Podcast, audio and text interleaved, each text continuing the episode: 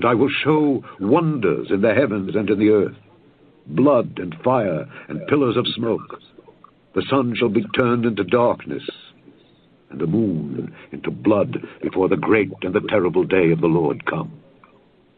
And it shall come to pass that whosoever shall call on the name of the Lord shall be delivered. For in Mount Zion and in Jerusalem shall be deliverance, as the Lord hath said, and in the remnant whom the Lord shall call.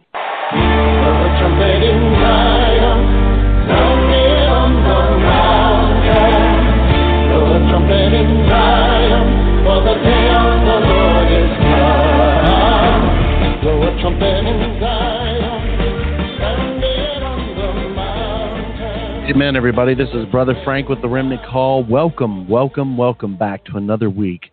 And uh, I'll tell you, it's a good week. You know why, folks? Because today I had off, and I'm going to be off next week, and I'm hoping to do a little bit of deer hunting. I haven't gotten to hunt yet. Uh, if you're not a deer hunter, then you have no idea what I'm talking about. It, um, you know, we like to eat deer, but I love to be out in the woods to get some uh, refreshing and get completely alone. And so I am excited and looking forward to it uh, because we all need a break from what's going on in this world. And uh, I'll tell you, it has gotten real sloppy since last week. If you haven't seen in the news, of course, everybody is guilty of groping somebody, of doing something wrong. Uh, all these men and women are supposed to be in the highest forms of respectable government are out there causing the most disgusting uh, sexual sins and, and everything. And look, folks, I, I was no angel when I was young, but these people represent uh, as older individuals, they represent uh, supposedly uh, a, a, respectable office for our children. And we wonder why the world is falling apart and kids are in rebellion.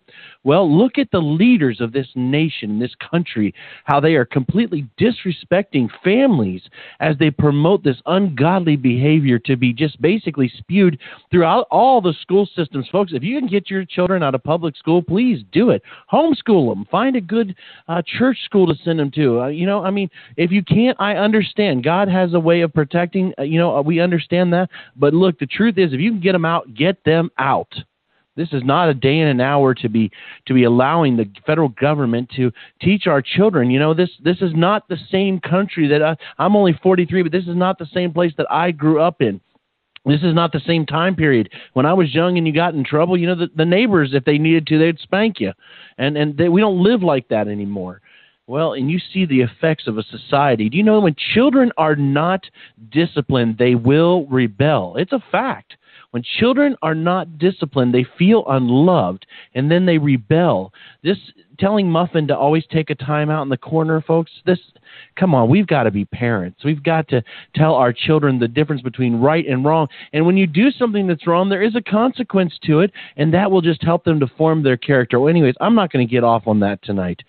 Folks, you know the truth behind that, and I'm not going to keep going on, but I will say one last thing. Have you ever been upset? Just something just got under your crawl. I'll tell you, this week I'm going to mention this once, but I bought this Bible program. If you don't, if you have trouble, you know, reading the Bible often, I'll tell you, listen to the Bible. I'm an audible learner. I, I love listening by audio, and I I love the King James Bible. I, I just enjoy it. It's and and I love re- listening to it read by Alexander Scourby. Nobody, I, in my opinion, ever read the Bible better than Alexander Scourby. Bought the Bible program years ago on my iPhone for twenty bucks, and I got an update and it broke it. And now they want me to rebuy it again for twenty dollars. Well, folks, buy it now. I guess it's fixed, and I, I really don't want to spend that, but I guess I'm going to have to do it because the more you get the word in you, the more it will come out of you. And well, you know, it's one of those moments that you are in that situation where you do not know what to say. It's when God will recall what He has put you uh, into your brain, into your brain through reading His Word. And I, I, I shared a long time ago on a story on one of these episodes about I was on in Africa. I was on the way to a lady. I was coming out of a church, and she said, "Please come witness to my husband. He's Muslim." So I said, "Okay, let's go." So we got in this vehicle and we're driving out through the middle of a no. We're already in the middle of nowhere. We're driving farther out in the middle of nowhere, and I was just thinking to myself, I can't believe how far this woman walks just to get to church every week. And so we're on the way out there, and I'm trying to, to read the Bible, and I'm like, I can't even come up with a, a single thing to say. My, It's like my mind was going blank. I couldn't even barely remember John 3:16. I mean, it was like everything was taken away, and I kept trying to struggle. What am I going to say to this man? And, and all of a sudden, out of nowhere, just the Lord started putting in my mind, take no thought, take no thought. And I was like, take no thought? That's ridiculous. How can I take no thought? This is I got a witness to a Muslim man. I'm not even prepared. I've never witnessed to a Muslim in my life. Take no thought. So I we were kept on going out there, and and as uh, finally I just more and more and you know this kept take no thought in my mind. I finally I just closed the Bible. I said, "Fine, Lord, I give up. I quit. You're going to have to just do this." And so we got out there, and I remember we we got into this. We got out of the vehicle we were in. We went into this mud hut, sat down on some some uh, furniture they had in there. And my best friend from over in Africa lives up in the mountains. We were down right at the base of the mountain, and um, in this little village called Mwembe. And uh, we were down there, and I had my translator on one side, the driver, the pastor of the local area, and my best friend from there. We were all there together, and everybody. Here comes a Mzungu, right, a white man, into this village and so here he is, and I mean, all of a sudden, the whole hut is surrounded with people, and everybody goes silent and just looks at me. And, folks, it was at that minute that the word of God became just began to come out of my mouth as I began to share the gospel of Jesus Christ of Yeshua HaMashiach with this man. It was a most unbelievable thing that I'd ever had happen in my life and God moved in such a powerful way that day and I wasn't even prepared, but because the word was in me when it was the moment and God brought it back out. So folks, you got to get into the word. We got to be reading the word and and studying the word because there may become a day when the word is taken taken away from you. And you need to live on what is in there, what you've been eating on. Because if you have the word in you and you have a, a substantial, it is enough to live on for a lifetime. God will sustain you with that word. So we got to put it in there now before these times. You know, we may have our Bibles taken away from us. What are we going to do then? Well, I'm I'm going to get into the message tonight because, folks, if you heard last week's message, prepared for the last days. Last week's message about moving from preparation into actually being prepared so that you can be useful. Now, folks, if you didn't hear last week's message, please go back and listen to it, and, and, because it, it is the, tonight's message in a way is kind of a, a continuing of what happened last week. Because, uh, folks, I say this over and over again. I know you're awake. I know you're aware of the times that are going on. But if you don't get some of these things right about sharing the gospel, with a dying world. You this whole thing you're calling a relationship with God and then not telling anybody, I question the relationship. Now, I know there's those who are crippled and can't get out, but you can pray and you can seek and intercede for other people. But folks, we have a mission to get out there and share the good news. And tonight's message, the gates of hell will not stop his church. Let's pray. Father, I just thank you in the name above all names, Yeshua HaMashiach, Jesus, the Savior of the world. I ask that tonight that the words that come forward on this program will be uplifting and glorifying to you, Lord. Lord, I, may I simply decrease tonight and you would increase so that when people are done hearing, they will say, The Lord was present in this message tonight. The gates of hell shall not stop his church. Lord, we know that. We are dealing with a powerful God who is able to deliver and overcome any sin that so easily besets. He can give us deliverance if we shall call upon his name and surrender our hearts over to him. Father, I thank you for this blessed assurance that if we will trust in your Son and give our hearts to him, that we can know that we have moved from death unto life, and that him that is able to keep us from falling and to present us faultless shall never leave us nor forsake us to the very end. And I ask this all in the name above all names, Yeshua. Amen. The gates of hell shall not stop his church. While in Utica, you may know Charles Finney. He'd visited a factory a few miles distance as It says this As I went through, Mr. Finney said, I observed that there was a good deal of agitation among those who were busy at their looms and their mules and other implements of work. On passing through one of the apartments where a great number of young women were attending to their weaving, I observed a couple of them eyeing me and speaking very earnestly to, to each other, and I could see that they were a good deal agitated. Although they both laughed, I went slowly toward them. They saw me coming and were evidently much excited. One of them was trying to mend a broken thread, and I observed that her hands trembled so that she could not mend it.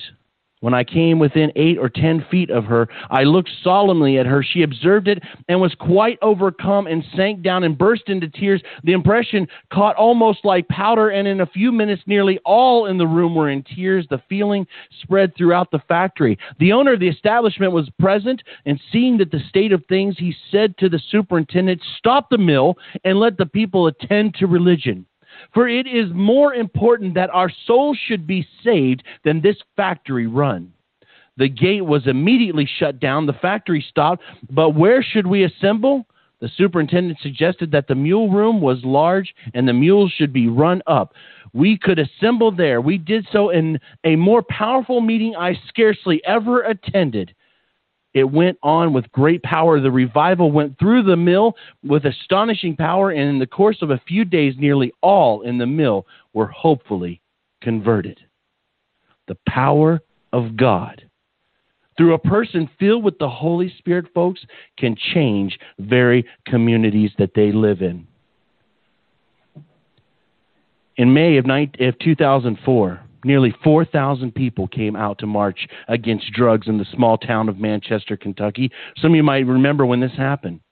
The pastors repented before God in their communities for allowing the darkness to settle in. The drug dealers were put on notice get saved or get busted. They had had enough. Over the next 12 months, they saw dramatic changes in their towns. Drug arrests went way up. Drug dealers and users started coming to church and getting free from their addictions, and the story of Manchester was seen around the world. Manchester, Kentucky got transformed by the very power of God.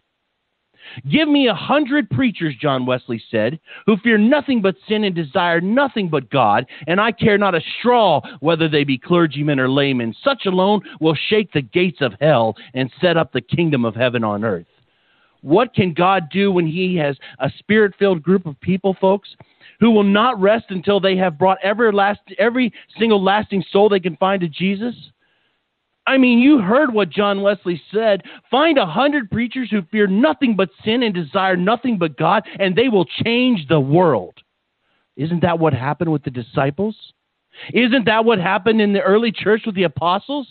They were persecuted, beaten, poor, few possessions, wanderers, outcasts, hated tax collectors, prostitutes, brawlers, messed up, broken up failures, jockeying for position while deserting, denying, cursing disciples who, in their weakness and brokenness, while in prayer, got filled with the Spirit of the living God and turned the world upside down for the kingdom of our Lord Jesus Christ because the Spirit of God was living in them in a very powerful way.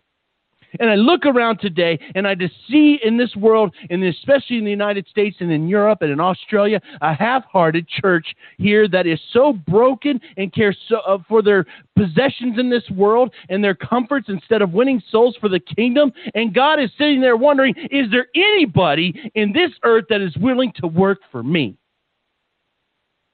This, folks, is about to change. The Bible is very clear that this gospel shall be preached into all the world for a witness, and then shall the end come. There are going to be signs. We are living in the midst of signs. We see that the love of many has grown cold. We see uh, sign after we've seen them in the heavens lately. We've seen them here on the earth. We've seen judgment starting in the house of the Lord. We see all these things going on. And, and but the Bible is very specific that the gospel must go into all the world. Now I believe this will happen very quickly. You see nations in this earth, folks, that, that are that do not have any gospel message in it. In the Middle East, you see such gospel depraved places. We see places over in India and Bhutan and places like that that haven't heard the gospel. You know, the Chinese, they have been working for years and believe that the persecution that they have been suffering has been preparing them. And it's called the Back to Jerusalem movement to take the gospel between China and through the old Silk Roads back to Jerusalem to share the good news, prepared to die for the gospel's sake to give it to the Arabs. The problem is, we think in America that we're the ones that are going to finish all this work. I got news for you, folks. God has people all around this world. It's not all about us here in the United States. It's not all about us because we've embraced every foul thing out there. We've invited into our church. We call it relevant and accepting. We say that God had you born that way. You can live that way and do whatever you want. And God is looking saying, This does not look like my church anymore. Is my church. No, my church, the very gates of hell shall not stop my church. But the church many of us see doesn't even resemble the early church and the remnant of God are out there searching and saying, Please, I want to find other people that have not bowed the knee to Baal. And I'm telling you, folks, God's got them out there. Keep the faith. And if you're worshiping alone, He's got people to worship with you. Just if you're in the desert, if you're in a season, just stay faithful. Don't worry. Keep praying. Say, God, send me some people, and He will be faithful to that. But the problem today is our churches aren't sharing the gospel anymore. Oh, they're sharing some stuff. They're doing some things, but it doesn't look like the gospel of our Lord Yeshua. It doesn't look like the gospel that was preached in the New Testament.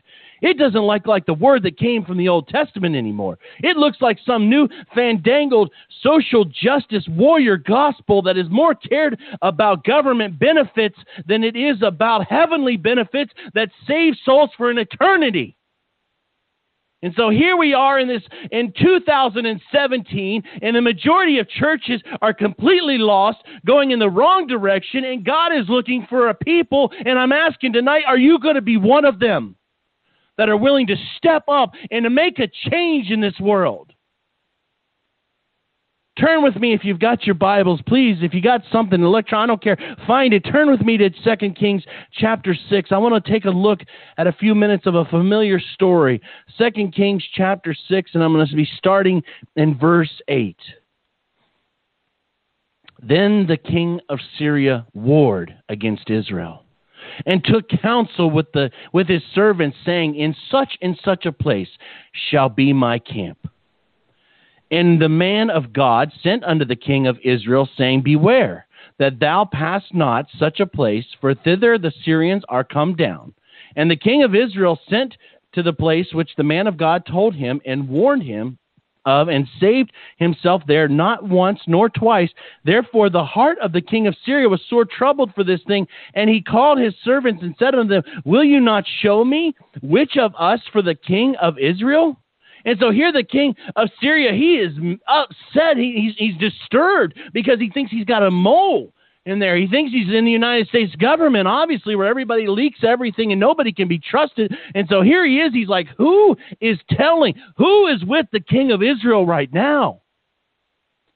He had no idea. He thought he had a traitor in there, and he was frustrated. He wanted somebody's head because someone was leaking this message, and the king of Israel had been delivered multiple times because he had received this warning.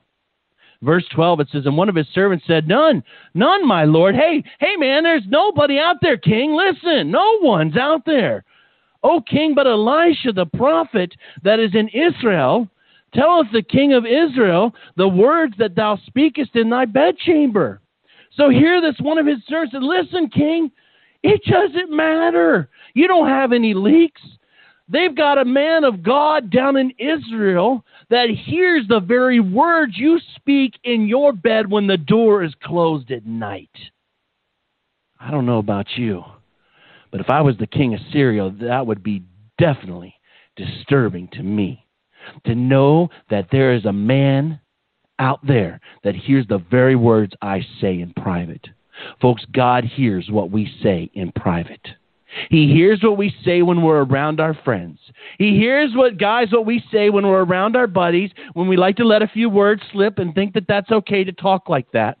He hears when we gossip. He hears when we do these things. And folks, I'll tell you, I've had to repent before for gossip because I've caught myself just recently talking about a situation and I thought I was in the right. And before I knew it, I was gossiping.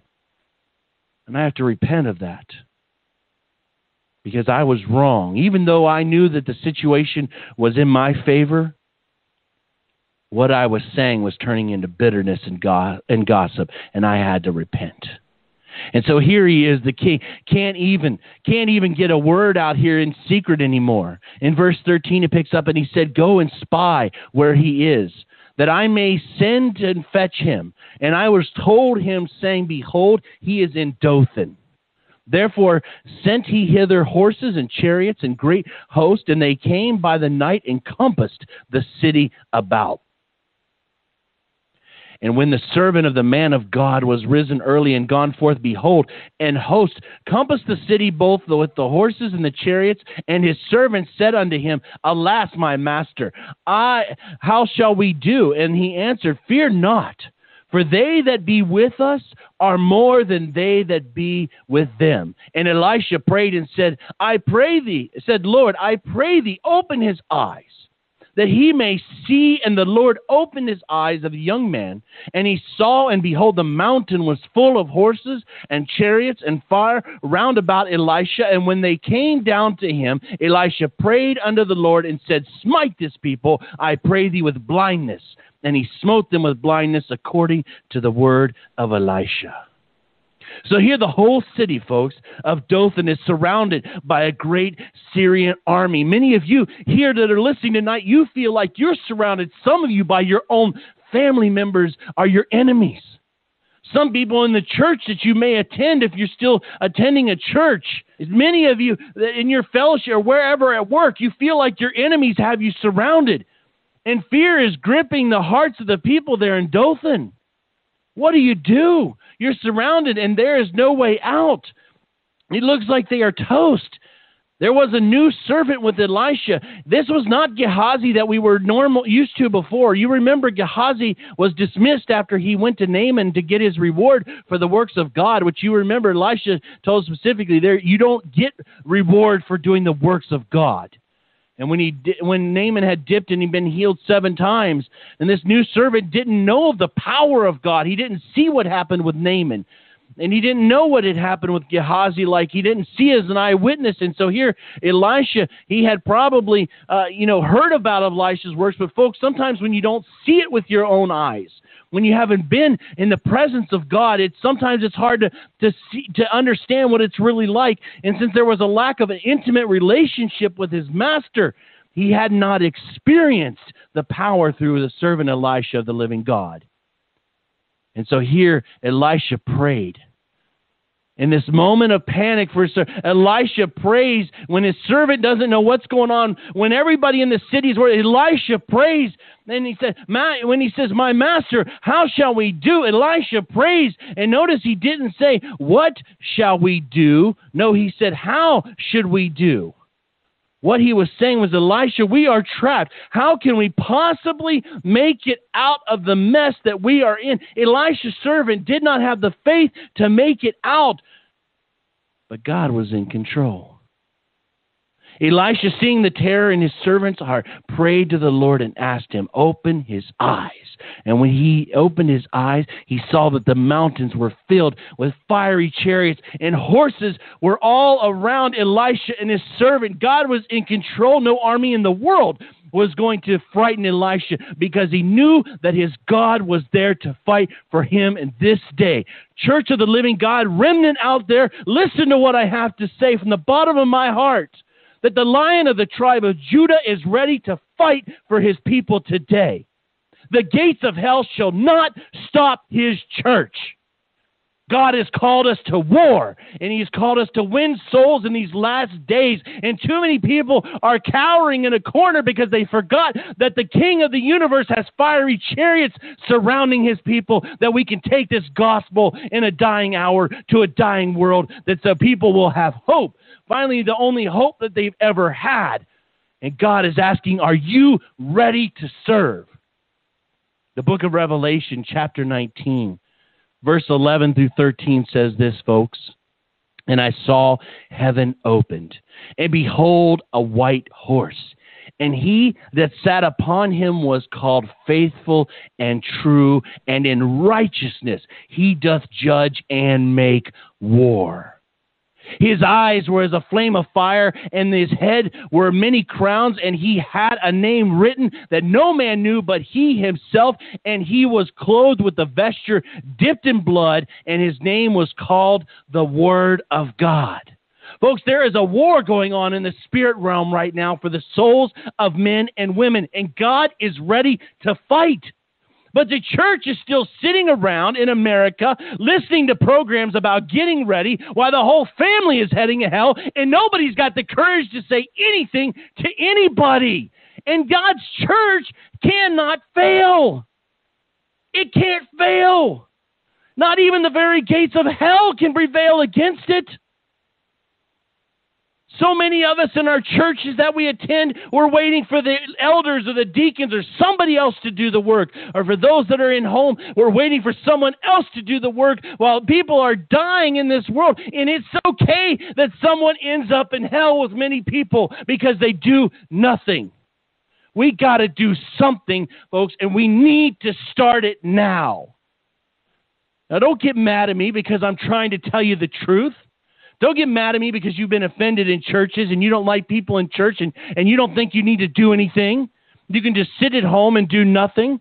Well, folks, if you're at home and you don't have anybody to fellowship, you can fellowship with the Lord and get right and you can walk with Him because if He is with you, you don't have to be in a church. But, folks, don't believe that God doesn't want us to worship with other people. He has fellowships out there. I'm afraid that we have lost the confidence as the body of believers in the one that we serve. I didn't have the I did not have the courage hardly when I went into that Muslim man. I didn't even know what to say. I was nervous. I was afraid at times. But the God that I serve was greater than my fear and nerves, and He went with me. And in a moment when I didn't know what to say, the gospel of the living God came from my mouth because the gates of hell shall not stop His church. Everybody wants it soft today. Everybody just wants to hear something that makes them feel good. If you want to feel good, get on your face and cry out to God. Confess and repent and let Him rebuild you into a new creation to where you don't get your value from men anymore, but you get your value from God. Some people, you've been in this message for years. You've been serving the Lord for years and yet you've hardly seen any spiritual growth in your life. Let me ask you a question. How much time are you spending with the Lord, and how much time are you sharing the gospel with other people? You wonder why your life's dry? It's like that woman who went to Elisha, who the creditors came to get her sons. She didn't have anything except some empty pots of oil. But Elisha said, Go and get some more oil and go in your house and shut the door on you and your sons and then pour out. And when she got in there and she shut the door in her house and she began to pour out, the oil of the living God began to pour out from vessel to vessel to vessel until they said, There are no more. And when there were no more empty vessels, the oil stayed. It stopped. See, folks, until we get alone with God, until we shut those prayer closets, until we get serious with God, the oil will not flow because we're not searching for empty vessels. We got to get in our prayer closets and shut the door, and then we have to reach out and we begin to find empty vessels to share the good news. God begins to pour out. But when the last empty vessel came, when we stop sharing the gospel of the living God with people, the oil will stop. And many of you are wondering why you're so dry in your lives because you haven't shared that oil, the gospel, the spirit of the living God.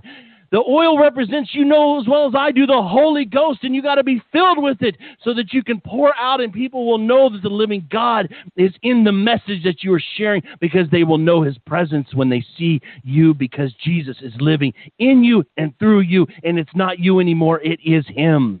We need a church out there. We need a remnant out there that when people come around and they meet with you and they greet with you and they're in your home group or they're in your church, they say, This is the place where the living God comes to worship solid messages need to be coming from our pulpness and a thickness of God, of the Spirit of God permeating the buildings in such a powerful way that when believers come in, when non believers come in, they are overwhelmed by the very presence of the living God instead of this cheap entertainment that substitutes for God's joy because there's no joy, and we think that somehow if we get the entertainment better, that the people will want to be a part of.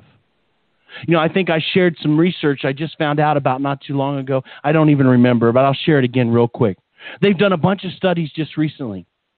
And they found that all this changing church services, trying to dumb them down, make them softer, and all that stuff, hasn't done anything for the youth. When they surveyed the youth, you know what the number one thing is the youth wanted? They wanted to connect with somebody, they wanted to have a relationship with someone. Just like you want to have a relationship with God, they wanted to have a relationship with someone. Matter of fact, the person that was presenting the research said, Stop worrying about preaching grace and obedience, preach both of them. People want these young people want to connect. They don't know how to connect anymore because they're so messed up in this technology world that they just want a real relationship. That's why they're on their phones constantly because they need to connect. And you could be there to be that vessel that helps connect them to the living God. Church, this cannot continue. God needs a group of people who are willing to say, enough is enough. I remember Matthew chapter 16, verse 18, it says this And I say also unto thee, that thou art Peter, and upon this rock I will build my church, and the gates of hell shall not prevail against it.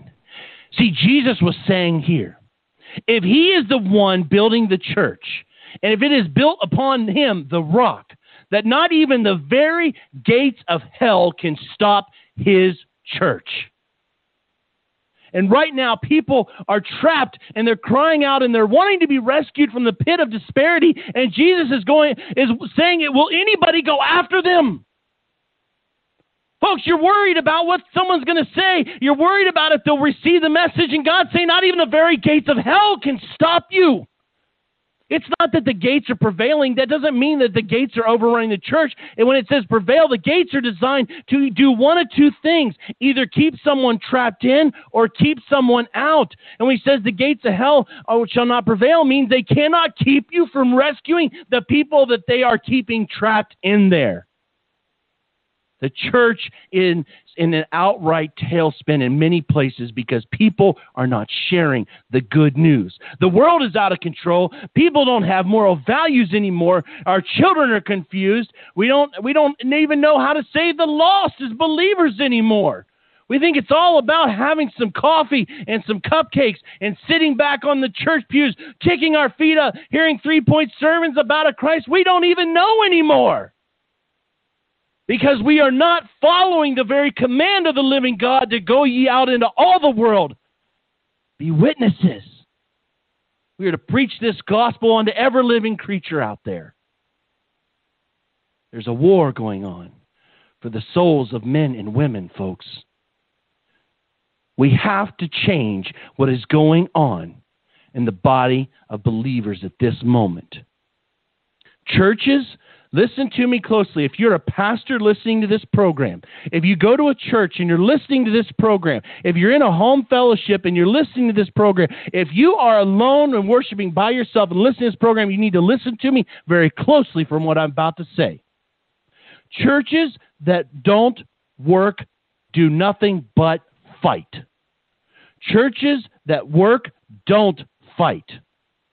But churches that don't work, they only fight. See, when you're not working, when you're not engaged in the mission, all you care about is the color of the carpet in your church or what deacon is doing this or pastor is doing whatever. You don't care a bit about a lost soul because soon as somebody comes into the church that doesn't smell right or look right or act right, you get offended and upset and you're ready to do away with them. So we get so upset when, see, God can't even trust to send the lost into our churches. You know why? Because we're so fed up with them within two seconds. We forget, you know what? Lost people, they're lost. And God knew you were lost, and yet He took patience with you. Yet sometimes we can't give somebody five seconds before we are done with them and we're ready to cast them out. If God treated us like churches treat other people, there wouldn't be a hope or a prayer for any one of us. If you don't like the idea of witnessing or sharing the good news, and you're upset with what I say, then I have to ask you one question. What are you doing as a believer in the body of Yeshua, Jesus Christ? Why are you calling yourself a believer? This is a war, and God needs warriors and not sissies. It's time to get serious about our outreach, folks. It's time to make a change. You can't keep going. You don't have to be perfect to witness somebody. You just got to start.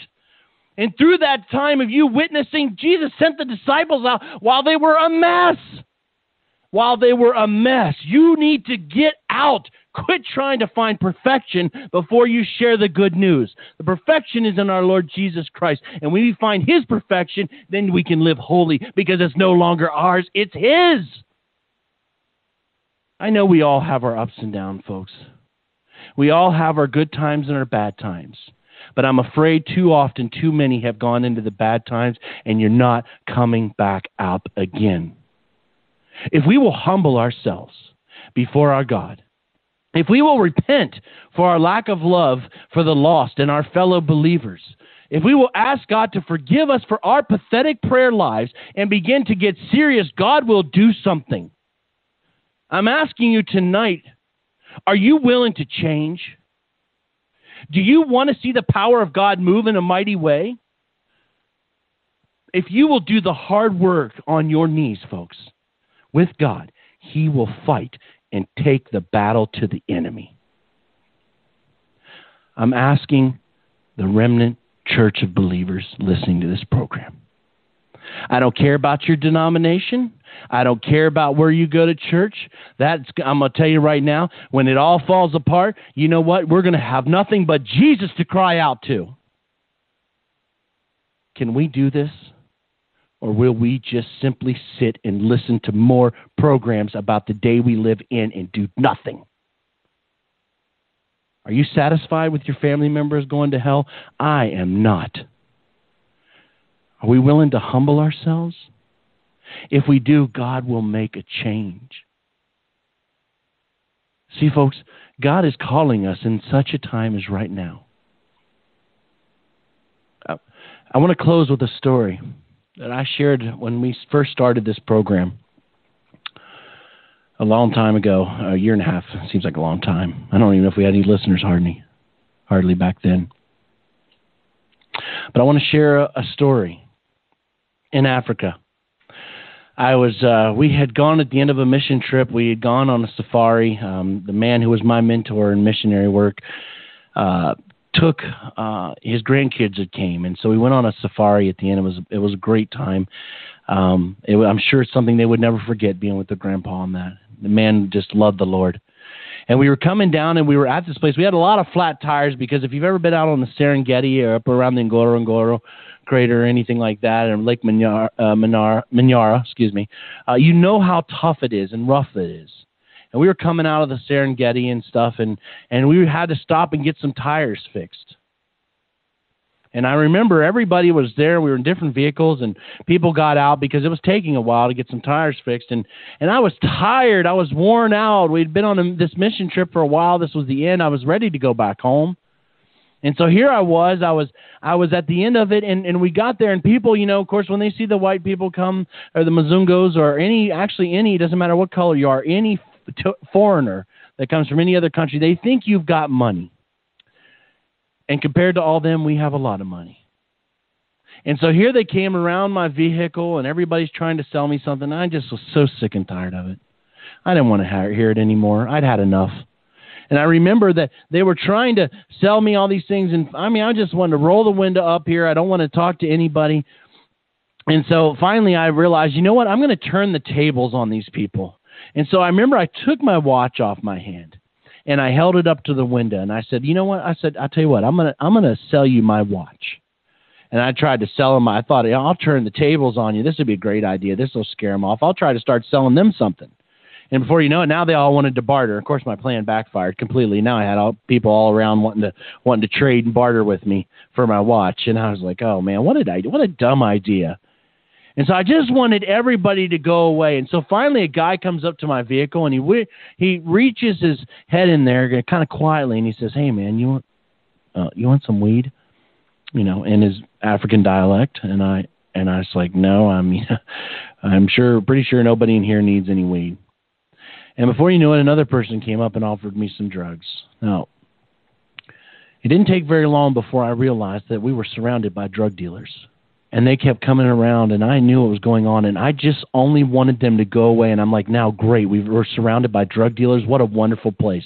And I kept feeling this wanting to just roll the window up and just tell them to leave me alone. You know I'm in the middle of the, I've, this is I've already done my work. I've been my good missionary over here right? I did my calling and I've now I got to go on a safari trip. So I've done it I've got rewarded for my good hard work right? And so I'm just done. Leave me alone. And I remember that God began to work on my my heart, say something to these people. Do something. These are drug dealers, right? You're a drug addict. You were a former drug addict. You know about this stuff. And so I just couldn't take it anymore, and God just kept laying this heavy burden. So finally, out of desperation, I remember I rolled down when I looked at this guy. I said, "Come here for a second. and I said, "Take your glasses off." And I remember he took his glasses off, and I looked at him in the eye. and I said, "You're high, aren't you?" He said, "Yeah, I'm high." And I started to share with this man about my life of drug addiction and how God had delivered me from this life of drugs. And the next thing you know, this whole vehicle, I was surrounded by these drug dealers. And folks, I'm sitting there with their head in the window and I'm holding their heads and I'm praying with them. And I'm praying for God to deliver them. And I'll never forget, I'm sitting there and all these people, they don't even know what's going on. And I'm sitting here praying with these drug dealers. And next thing I know, I look at this man right in front of me and I had never seen something like this before in my life.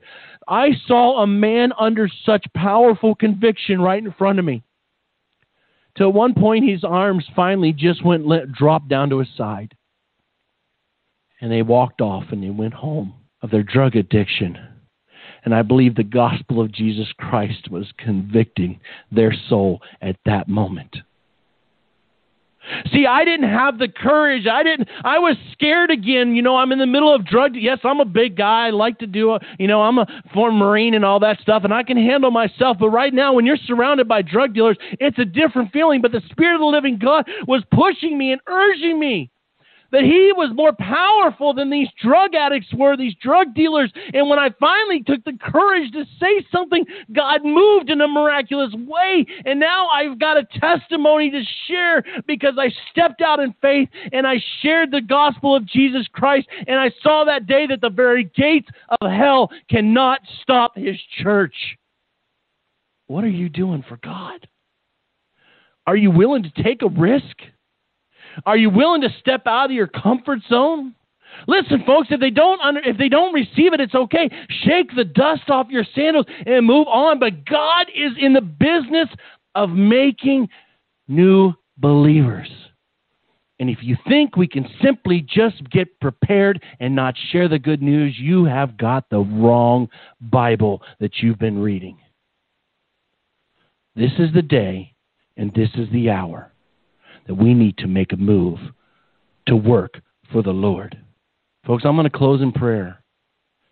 And I just pray that this message tonight or tomorrow, whenever you might listen to it this weekend, I don't know when you might listen to it, but I pray that it will make a change in your life and understand that the one that you are serving is greater than anything you are going against in this world. And that he is able to deliver. Folks, I, I want you to know that God loves you and He is able to do what you cannot, but you have to step out in faith. You have to step out in faith. Let's pray. Father in heaven, I thank you that the gates of hell prevail, shall not stop your church. I thank you, Lord, that you're coming back as the lion of the tribe of Judah.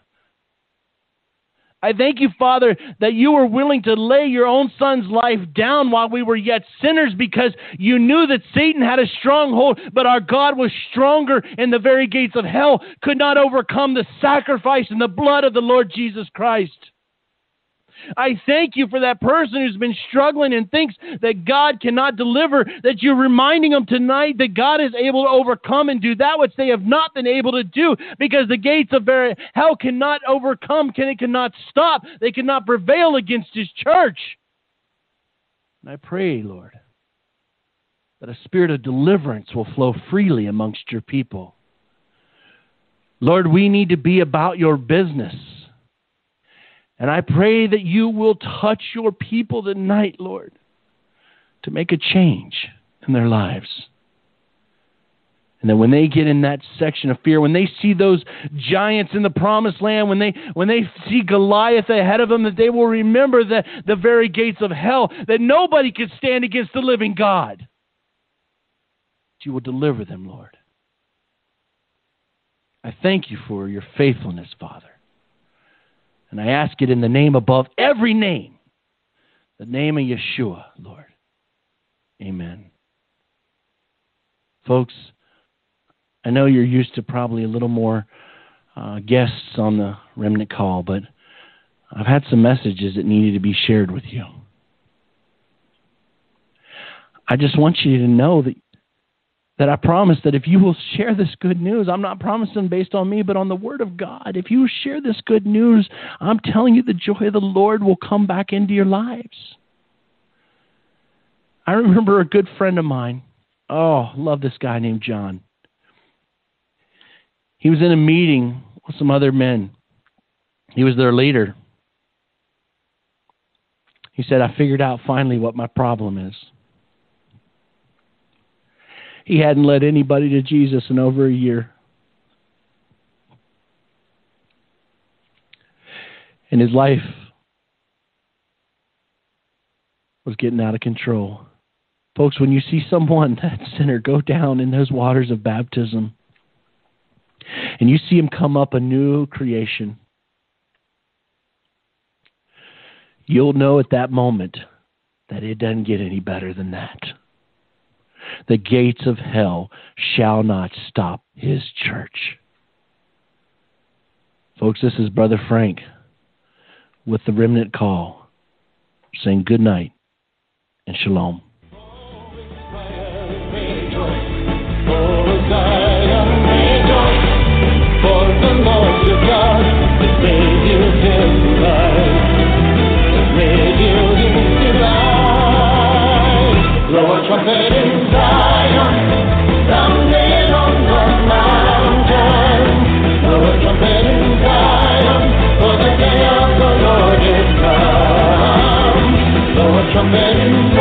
Come